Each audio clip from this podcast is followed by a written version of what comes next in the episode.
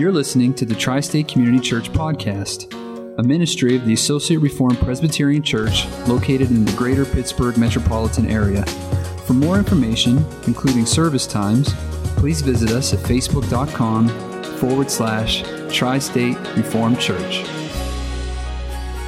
Well, I invite you to return to John chapter 20. We're going to begin where we left off last week in verse 19. And we're going to read through verse 23, although I we'll, we'll see if we make it that far this morning. Chapter 20, verse 19. On the evening of that day, the first day of the week, the doors being locked where the disciples were for fear of the Jews, Jesus came and stood among them and said to them, Peace be with you. And when he had said this, he showed them his hands and his side. Then the disciples were glad when they saw the Lord. And Jesus said to them again, Peace be with you. As the Father has sent me, even so I am sending you. And when he had said this, he breathed on them and said to them, Receive the Holy Spirit. If you forgive the sins of any, they are forgiven them. If you will hold forgiveness from any, it is withheld. Let's pray. Heavenly Father, we so thank you, Lord, for your word. We thank you, O Father, for uh, the comfort your word gives to us, Lord. And we ask, O Father, especially as we come to this particular uh, group of verses, that you would bless us and open your word, O Father, to our hearts this morning, Lord, as we seek to understand your word and as we seek to apply it uh, to our lives, Lord. We look to you for these things in Jesus' name.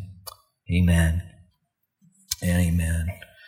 Uh, this morning we have a group of verses, as I implied in, in my prayer, that, that are very mysterious. You know, they use uh, the words of J.C. Ryle. Uh, there are things in this passage that are hard to understand. Uh, and I think that there are some mysteries here that we really, at the end of the day, are going to have to wait on, uh, as Spurgeon used to say, a little more light uh, in order to go really much further than what I'm going to attempt to do this morning. Uh, I, I have no desire to make dogmatic statements about things that, uh, that, that we can't make dogmatic statements about, but I, I do want to try to at least show, show a little bit of light on some of these verses. Too often these verses are skipped. You know, it's, uh, Sometimes you'll be sitting and listening to a sermon and you'll notice a verse like this and you'll think, well, I can't wait till the pastor gets to this verse. And then he skips it. I don't know if anyone's had that experience or not. I don't want to do that to you. Uh, or, or you're looking at a study Bible or something and you, you, you get hung up on something. You look down only to discover that uh, there's complete silence on that particular verse. Uh, what's up with that? That's what we bought the study Bible for, right? Um, I, we're not going to do that, okay? But as a consequence, this morning's message is going to be a little different than they normally are. But I, um, I trust it'll still be uh, edifying for us. And uh, our goal is to get to verse 23. I'm not sure we'll get past verse 19, but we're going to do our best, okay? Now, there, having said that, there's a number of things here that are plenty clear. It's not all, uh, it's not all shrouded in, in, in mystery. But if you look at the first lines there, on the evening of that day, the first day of the week, uh, th- this is, you know, this is going to sound a lot like a review of last week. If you take a look at verse one of chapter 20 there, you see on the first day of the week, uh, Mary Magdalene comes to the tomb early while it's still dark. And last week we drew the connection that this language of first day uh, really uh, takes us all the way back to Genesis chapter 1 and chapter 2, where we have the days of creation. You know, there, there, God spoke light into existence, for example, and then there was light uh, the first day. Then you have the second day, third day, um, with the pinnacle of creation falling on the sixth day with the creation of humanity. And then when you turn to chapter 2, you have uh, the seventh day, God rested from his uh, creative activity, if you will. And you get the idea of the uh, Sabbath rest, if you will. And when this is aligned with our calendar, of course, the Sabbath falls on Saturday. And when we bring this understanding to John chapter 20, we understand that Jesus is crucified on the day of preparation. What day is that? That's the day of preparation for the Sabbath. In other words, that's the day before the Sabbath. Still, in other words, yet, it's Friday. And thus we have Good Friday. We talked about that last week. So Jesus is crucified on a Friday. He's, he dies on Friday. He is buried on Friday. And then the first day of the week, uh, the women come to the tomb. They make the discovery that the tomb is empty. They run off to Peter and presumably John, who come back to the tomb and they see that it is so, that the body uh, of Jesus is missing. And uh, this brings us back to verse 19. On the evening of that day, the first day of the week. But I want to draw your attention to the fact that John is emphasizing that. I mean, he could have just as easily said on the evening. He could have said that evening. And when the Holy Spirit, you know, the Holy Spirit is not like preachers. You know, preachers ramble on. Um, the Holy Spirit, when He inspires the biblical author, He does so with a marvelous succinctness. Have you ever noticed how much can be said with just a few words in Scripture? Isn't it amazing? So when we come to verses like this, we should know that this is being emphasized. It's the first day in other words, it's evening of that day. What day? So that there's no confusion, it's the first day of the week. And last week we made application of that. Why are we meeting on Sunday morning? And, you know, I, I, I, brought that to your attention. We meet on Sunday morning. We can answer it with a one word answer, right? Resurrection.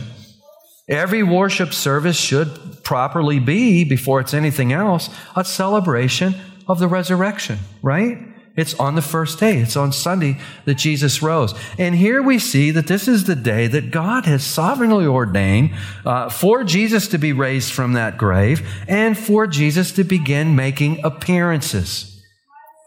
So we're told that it is on the first day of the week we are told that the doors being locked where the disciples were. Now, there's conjecture that they're back in the upper room. I don't think we, again, we don't want to be dogmatic about that, but there's conjecture. They're back in the upper room. And we've been studying through John's gospel for weeks and weeks and weeks. The, the discourse that Jesus, you know, the words that Jesus shares with his uh, disciples in the upper room. So they could possibly be back in the upper room. But we know for sure is the doors are locked because they're afraid. And notice the text says, for fear of the Jews. Now, we want to be really clear here that what's really in view is the Jewish leadership. I don't want to give the impression that, you know, they're, they're afraid of every Israelite in, in, in the Holy Land. Um, but if put, let's try to put ourselves in the place of the disciples. We saw what just happened to, to Jesus. And you could probably surmise if they're capable of doing this to Jesus, what could they do to us? So, and, and this is an important point that we need to hold on to. Here they are, they're behind locked doors in fear of the Jewish leadership. Does that make sense? It's something we're going to need to hold on to as we go through the rest of chapter 20. And another important point that needs to be uh, kept in mind here, and this is important for interpreting this passage, is notice that it says the disciples were there. Okay, who was there? Is this limited to the, we'll say, 10 disciples? who would become apostles. And someone would say, Why you say 10? I thought there were 12. Well, Judas Iscariot has already betrayed Jesus and disbanded from the group. That takes us down to 11. And we know that Thomas is not with them, right? That takes us down to 10. So is it the 10 that's in the room? Or are there others in the room? Now, let me throw another variable in here. Some of you will be familiar with Luke chapter 24 and the story of, of uh, the two disciples on their way to Emmaus. If you don't know the story this afternoon, if you get time, open up your Bible and read it. It's a, it's a absolutely gripping story of the two disciples walking the seven mile walk from Jerusalem out to Emmaus, and a stranger comes up behind them and walks with them all the way, and it's Jesus, and they're not even aware of it. Now, as soon as Jesus reveals himself to them while they're eating, what do they do? They turn right back around and they go back to the disciples in Jerusalem. And presumably, they're present. They may be present. Again, we're not sure. You know, I don't want to be dogmatic about it, but I think we got good reason to be there, there to believe that they are present.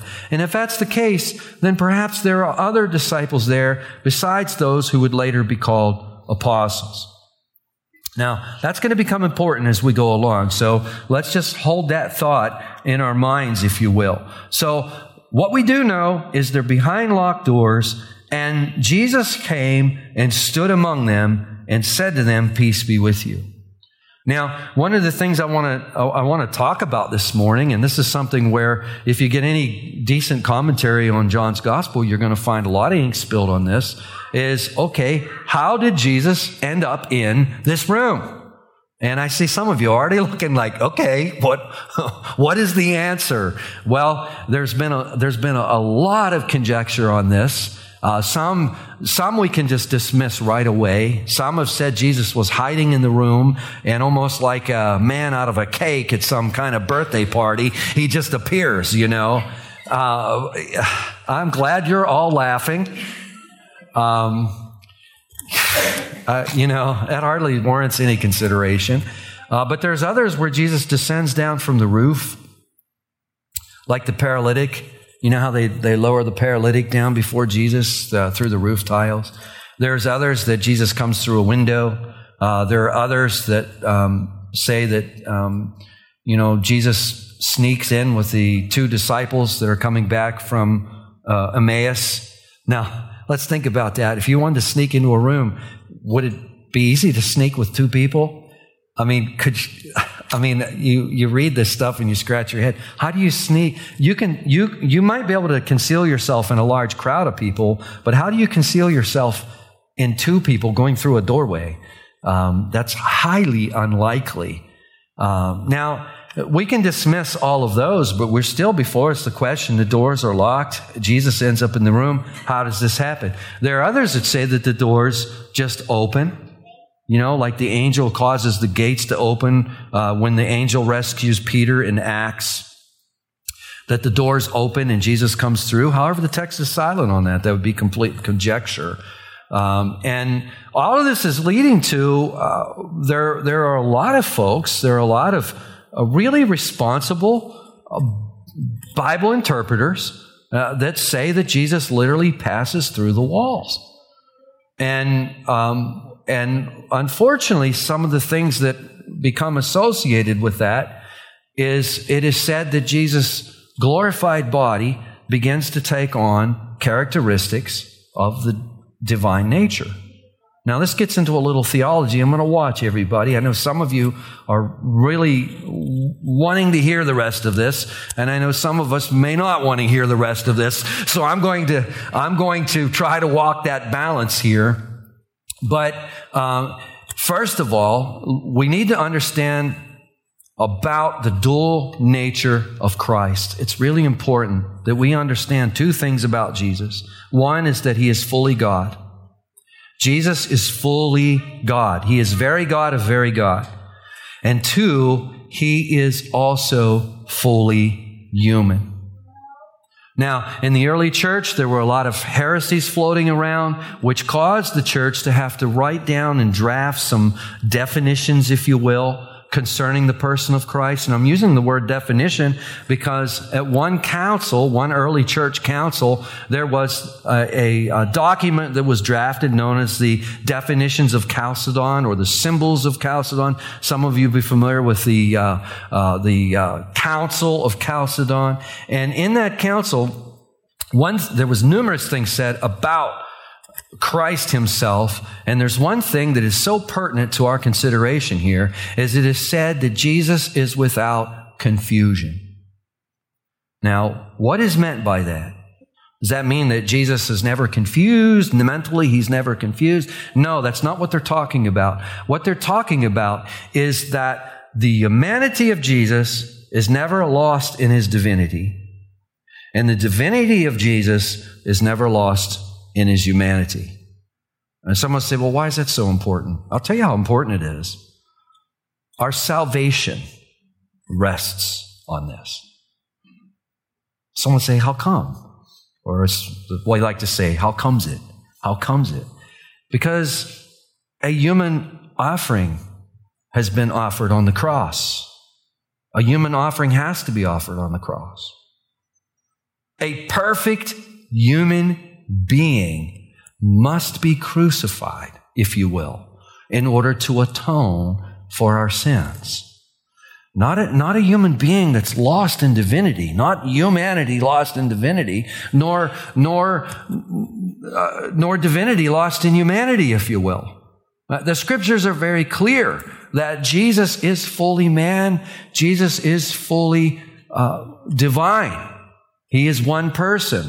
It's about as far as we can go with that. You, you can think about that on this afternoon. If your mind starts to hurt a little bit, you're thinking correctly. It's really hard for us to get our minds, uh, and, and I've said it many times. You can go take a seminary course on the, on Christology or, or on the Trinity, if you will, and it can be explained in about two hours. And someone said, what do you do with the rest of 38 hours? Well, that's, the whole thing can be explained in about two hours, and that's about as far as we can go.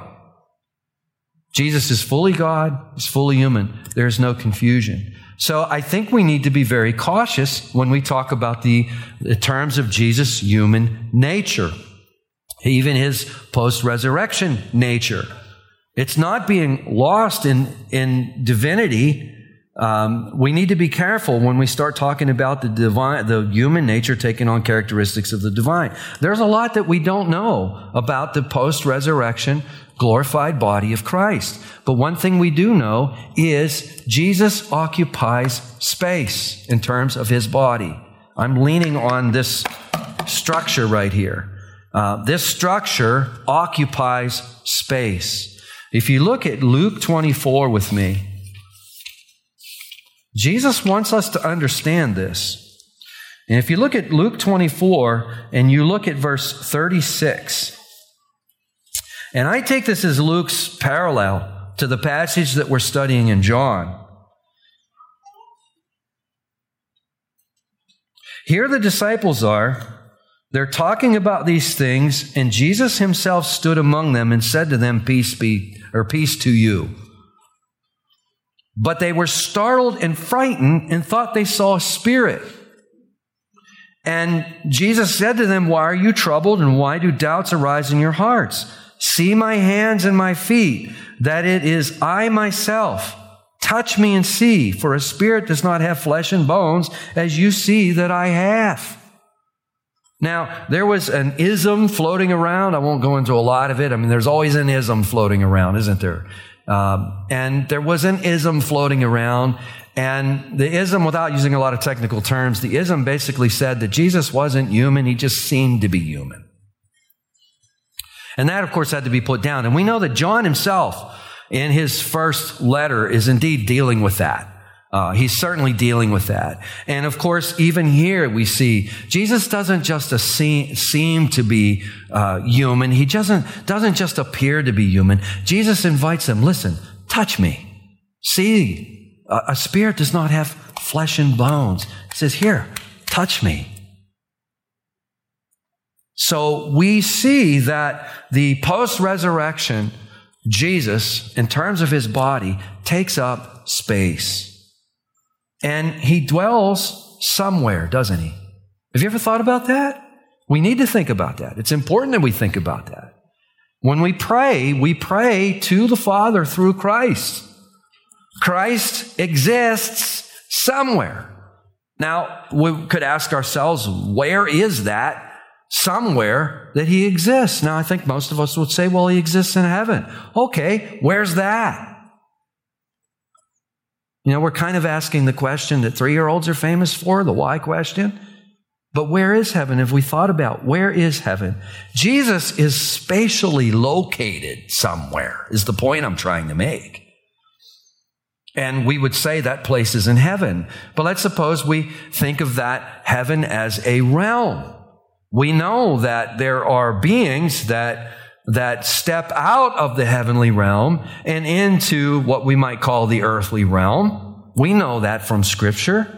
Uh, in fact, uh, the author to the letter of Hebrews tells us that some people have entertained angels unawares, right? Where did these angels come from? They stepped out of the realm of heaven into this realm. And we can ask this question what is Jesus doing from the time between his resurrection and his ascension? Have you ever thought about that? That's approximately a 40 day period of time. After Jesus is raised, where does he go? What does he do? I mean, is he like hanging out in the woods somewhere so no one will see him? Have you ever thought about that? Where does he go? What does he do? Now, one possibility, and we need to hold this out as a possibility. Jesus walks with two of his closest disciples for seven miles and they don't recognize him, right? Jesus speaks with Mary Magdalene and she thinks he's the gardener. So in terms of his post-resurrection body, he, he, we see that at times he conceals himself and they don't recognize him. So he could be just mingling with the crowds. He could be mingling uh, he, in our own realm. He could be mingling uh, unnoticed for those 40 days. He could be doing that quite easily. But I want to show you something that's quite peculiar about verse 17 if you look back in verse 16, Jesus reveals, he, you know, he reveals himself to Mary. We looked at this last week. Jesus says to her, Mary, and by calling her out her name, she immediately recognizes Jesus. Jesus reveals himself to her, and she turns to him and says in Aramaic, Rabboni, and she begins to cling to him. And he says to her, Do not cling to me, for I have not yet ascended to the Father, but I go to my brothers and say to them, I am ascending to my Father and your Father, to my God and your God. Now I want to point your attention to the two different tenses of the word ascend. He says, I have not yet ascended, but go tell the brothers, I am ascending. That's so peculiar, isn't it? It's a peculiar tense, change of tense there. I am ascending. Could it be that preparations are being made in heaven for Jesus' ascension? Uh, again, this is conjecture on my part. You know, I've always told you that whenever I'm offering an opinion on Scripture, I want you to know it's my opinion, and you can take my opinion.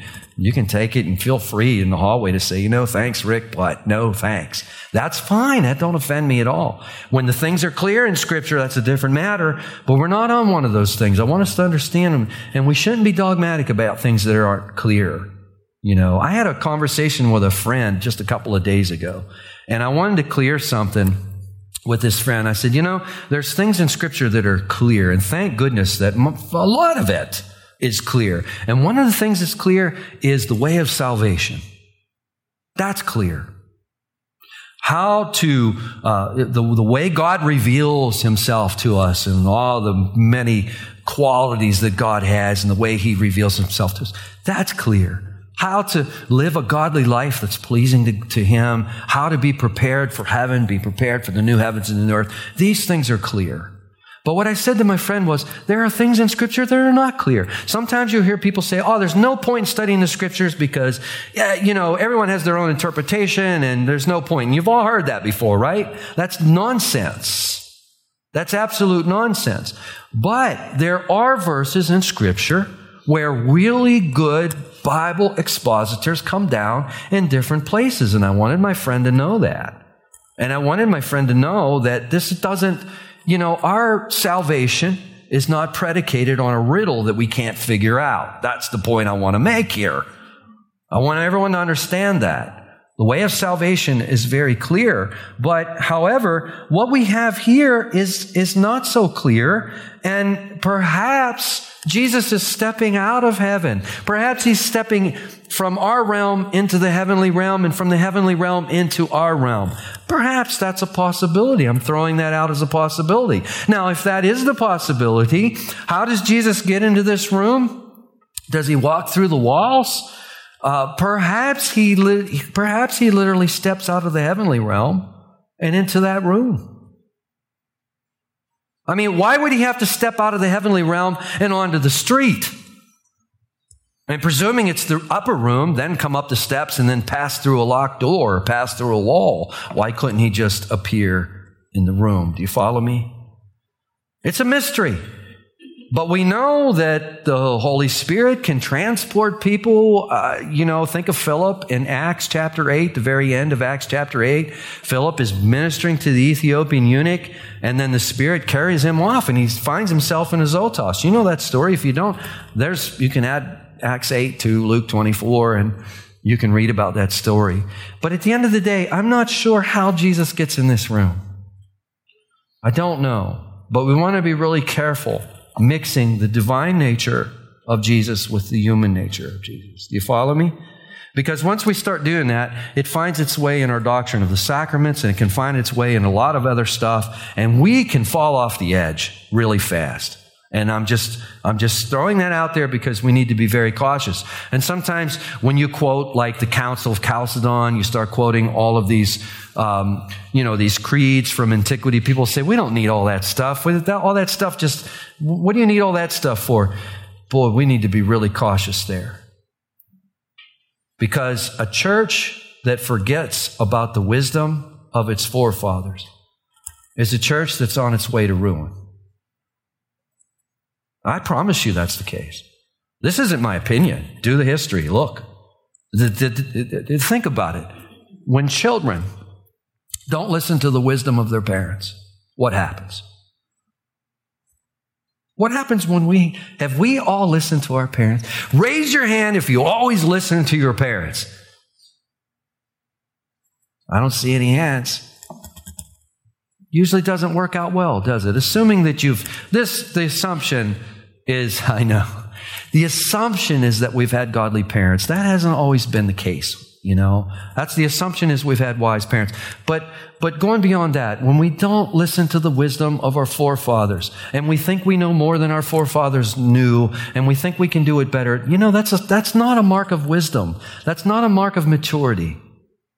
And we live and we, we move in a society that is really immature in the respect that it's so quick to throw out any vestiges of tradition, any vestiges of wisdom that could have gone before us, and we're going to pay the penalty for that. We already are paying the penalty for that. So we want to look, and I could say biblically speaking, Ephesians 4:11 should give us direction in this because God has given us pastors and teachers to equip us, hasn't he? And these old pastors and teachers have given us their writings to keep us from falling off the off the edge. So, what I, I don't know how Jesus gets in this room. I just want to sound some caution about a human body just walking through walls. The text does not tell us that he walked through the walls. We got to be mindful. That's conjecture. How he gets in the room, I, I, I think we're going to have to wait for more light on that. But what we do know for sure is he gets in the room and, uh, and he says these words at the end of verse 19 Peace be with you. Let me develop that and I'll call it, I'll call it a day. What does Jesus mean by peace be with you? You'll notice that he repeats it in verse 21 and he repeats it again in verse 26. Okay? Again, the Holy Spirit doesn't waste words. Here we see a, a repetition. What does Jesus mean by peace be with you? Well, th- this is a greeting for sure. Sometimes we could say, okay, what do you mean by peace? I mean, we don't really do that much in our culture, but the Greek word that's used here for peace, eirene, is the Greek equivalent to the Hebrew word that probably everyone in this room knows. That's the word shalom. How many have heard of the word shalom? You hear the word Jerusalem. It's a city of peace, Jerusalem, shalom. What does this peace mean? Well, it's a greeting but it means a little more than simply a greeting. It means that God's well being be with you. That God's well being be with you. That God's blessing be with you. Now let's think about what has just happened. If you go back to chapter 14, and I think verse 27, Jesus is in the upper room preparing his disciples for his departure. And there in verse 27, he says, Peace I leave with you. My peace I give to you. Not as the world gives do I give to you. Let not your hearts be troubled, neither let them be afraid. So he's promising to give them peace. He could be no more than an hour away from being arrested. He's certainly less than 12, probably less than 12 hours of, be, of being crucified. Maybe approximately 12 hours later, he will be crucified. But now, when we come to chapter, nine, chapter 20, verse 19, Jesus has been crucified, he has died, he's been buried, he's raised. The peace that he has promised in chapter 14, verse 27, is now given in abundance. And it simply means more than a greeting. Jesus is now able to usher in the kingdom of God with all of its benefits and with all of its peace. A lot of times in our culture, when we think about peace, we think about an absence or an abstinence, if you will, of problems or an absence, if you will, or an absence of anxiety or, okay, a peaceful life is a life that's free of, of, uh, of problems. It's free of uh, heartache. It's free of anxiety, et cetera, et cetera, et cetera. But the peace that's in view here is much richer than that. The peace that's in view here is a peace that finds God actually pouring his blessings down upon all of the recipients of this peace. And let's think about it. What has Jesus done? He has died on the cross to take our sins away, hasn't he? He's died on the cross. And Jesus comes. He comes in and he comes in uh, proclaiming the kingdom of God is at hand. Repent and believe in the gospel. But on the cross, what does he accomplish? He accomplishes salvation for us, doesn't he? And now he is bringing in that peace. It's a peace that the Apostle Paul would call a peace that surpasses understanding, isn't it? And it's a peace that hasn't fully been realized in our lives, right? It's a peace that's, in some respects, awaits our future. But it's also a peace that we saw, that we still, nevertheless taste right now, don't we? There's all kind of things going in our lives right now. But if you're in Christ Jesus, there is a foundation of peace in the midst of all of it, isn't there? You know, even if it isn't any more than this, Lord, I know that one of these days you're going to take this away. One of these days, I'm not going to feel like this. Do you realize what a blessing that is? Because apart from Christ, we can't say that because we don't know that. But if you're in Christ, one of these days, regardless of how tore up we are inside over whatever it might be, if we're in Christ Jesus, He is working every day. He is praying day and night for us. He is ushering in His salvation. He is bringing in the new heavens and the new earth. And if you're in Christ Jesus this morning, you're going to be there. And it's not just going to be a life that's absent of problems. It's going to be a life that's full to the brim of blessings. Do you see what I'm talking about here? Eh, eh, if we could think of the worst day that we've ever had here on earth, it's going to be the extreme opposite of that. And I think that one of the reasons that we don't know some of these things that we don't know here is certainly by God's design. I think He wants to give us a few surprises. You know, on Friday, uh, Dan come down and joined us. We did a prayer walk down at the park, and and later we had a uh, memorial service. It was a great day on Friday down there. And there was a woman. I think Dan, you might have saw it. There was a woman that was going through the hallway and I knew she wanted to be at the uh, prayer or the uh, uh, memorial service. She knew about it. She wanted to come. She didn't know if she was going to be able to come. And I was trying to entice her to come. And I said, listen, we have a little surprise. I think you heard that. I have a little surprise for you. And I know her well enough to know that she likes surprises. And she says, oh, I love surprises. I say, I know you do. And there's going to be a little surprise for you. What is it? Well, I can't tell you. If I tell you, it's not going to be a surprise. Do you realize that God has surprises for us? And I think that's why some of these verses, it's like, I don't think that we should try to take some of these mysterious verses and make dogmatic statements about them. I think what we should say is what, what's clear in the passage is this is a surprise. There's a lot we don't know about a glorified, resurrected body. There's something I do know about it. If you're in Christ Jesus, you're going to get one.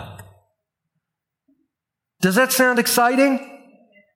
Because, especially as you get older, it gets exciting with each passing day, doesn't it? What are you telling me? Um, what are you telling me, Rick? I'm going to get a new body? hmm What's it going to be like? 1 Corinthians 15, you can add that to Acts 8 and, and Luke 24. But there's really a lot we don't know about that body. But what I can tell you is we're all going to be satisfied with it. We're all going to be satisfied with it. And it's going to be more than an existence without problems. It's going to be an existence that's rich, full and chock full of the blessings that God has for us stored up. What do you think of that? And if you're not in Christ Jesus this morning, what are you waiting on? I mean, if you're waiting on a better sermon, I don't have it. It's, this is this is it. I mean, um, you know, come to the fountain. Is all I would say. Someone say, "How do I do that?" Put your faith and your trust in Jesus. Bring your sin to Him. Say, Lord, I can't break free of this without you. I need you to break free from this. Put your faith and trust in Him and start walking with Him and following Him. Amen. Heavenly Father, we thank you, Lord, for this peace. There's many things, and we haven't even begun to look at some of the other things that are mysterious. But Father, what we do see is that you have brought peace. You bring peace to your people. And Father, we recognize that this isn't fully realized in this life, but ultimately this is going to await when you usher in your new heavens and a new earth.